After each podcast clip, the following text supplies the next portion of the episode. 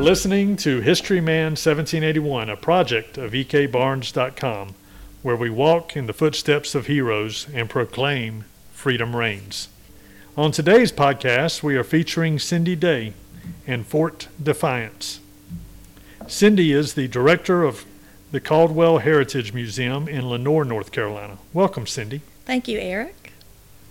Fort Defiance is an interesting part of, uh, of history and an interesting part of mountain history uh, here in Lenoir. And we're excited about hearing uh, the part it played in our fight for liberty. So tell us about it. Okay, I'd be glad to. So, where's the fort? It's out on Highway 268 in Happy Valley in Lenoir, Caldwell County. At one time, there was a stockade on the property, but no one knows exactly where or when that stockade was built. Probably sometime between seven, 1760 and 1775. It wasn't a military fort per se, more as a place where people could go as uh, a secure location against the defense of Indians who did live in the area at the time. So, what was uh, what what delineated the territory between the colonists and the Indians? Where, where were the where, where was that boundary? They didn't necessarily have a specific location. Okay. This was like a traveling ground. There was a trail called the Nickajack Trail that they traveled. They did a lot of trading in the area. Also in Happy Valley, there were some Indian mounds that were excavated by Dr. Spainhour, and there are artifacts from those um, locations sitting in the Smithsonian Institute. Wow, very Yeah. good. How did Fort Defiance come about?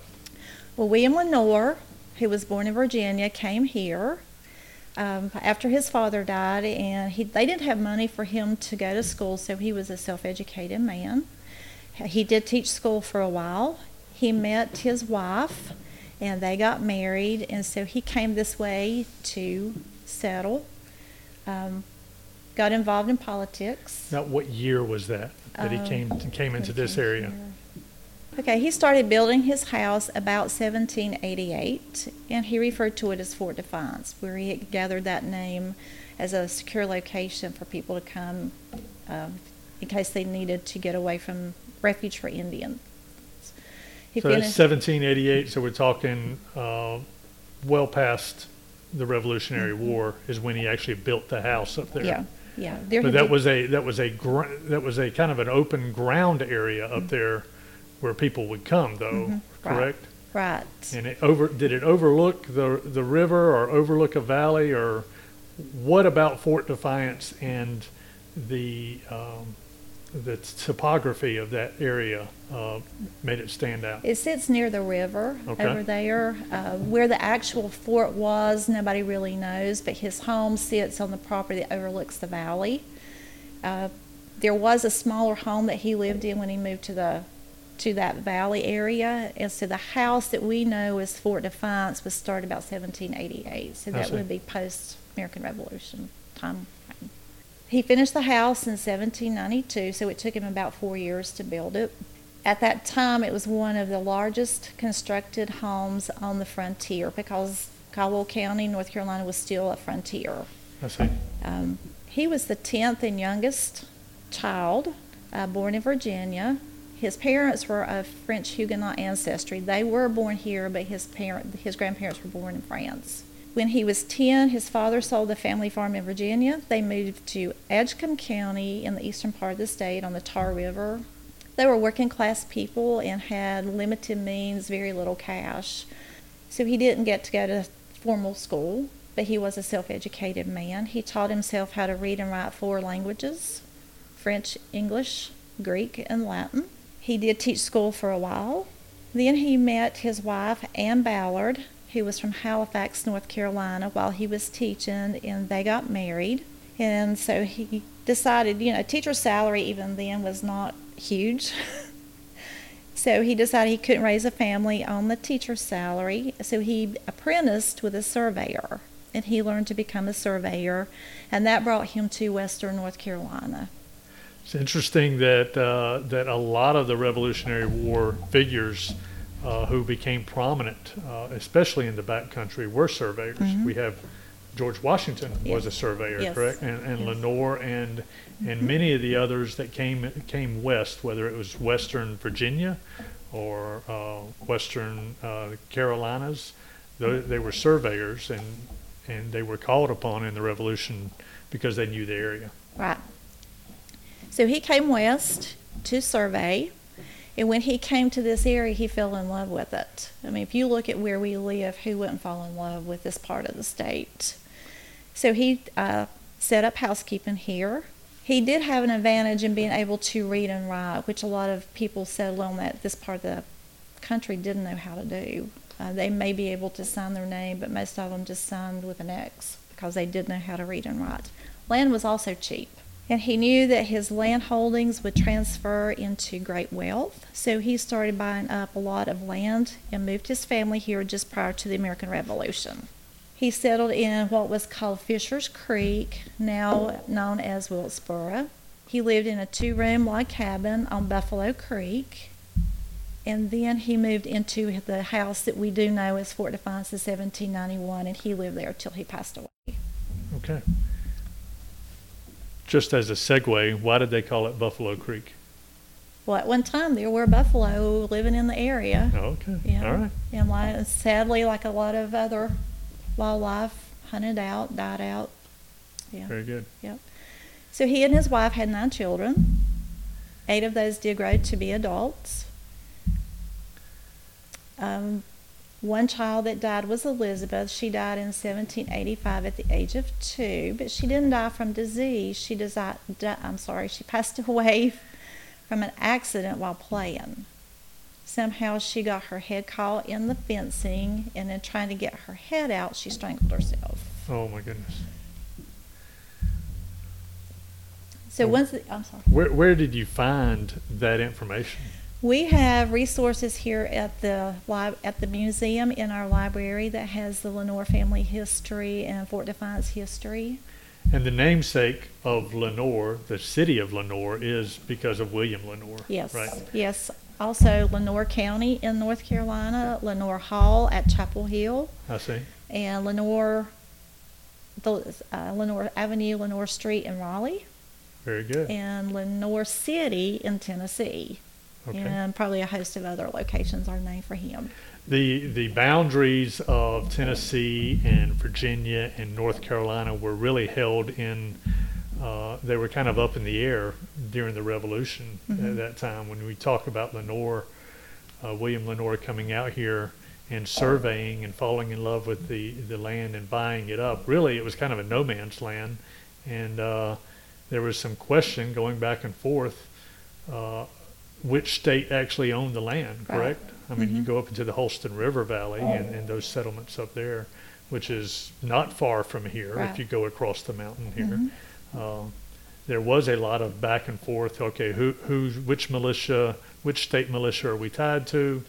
Uh, but Len, William Lenoir was on, on this side of the, of the line, so to speak. So, Yeah, and good. we were part of Wilkes and Burke County at that time. I see. Yeah, it's because Caldwell County wasn't formed until 1841. I get, I get it. Yep. So he did have a lot of land. He owned more than 22,000 acres in the valley alone at one time. And of those, he had about 6,000 under cultivation.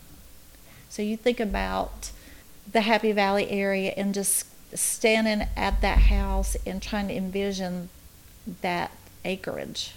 It's mind boggling. Right, right. And he did own some slaves. Uh, he was an entrepreneur. He had a grist mill, a sawmill, a loom house, blacksmith shop, breeding stables, a steel house. He also had running water, which was an unknown entity at that time. It's interesting how you went straight from the still house to the running water. you just kind of glazed right over the Yeah. still house. Tell, tell me how the stills played into uh, the life back in that time. back in the day. But a lot of travelers, if they came through this area, his house was used as a point of reference. So if someone were traveling this way and they knew that he, his home was known as Fort Defiance, they had an idea of where to go. So the people were welcome there and partook of whatever meals and he they they shared. They didn't turn people away. So. And everybody probably had a still somewhere back in the woods back that's what they, that's what everybody did. Yeah, Yeah. yeah. With his running water, he brought the water from a spring 900 to 1,000 yards southeast of the house.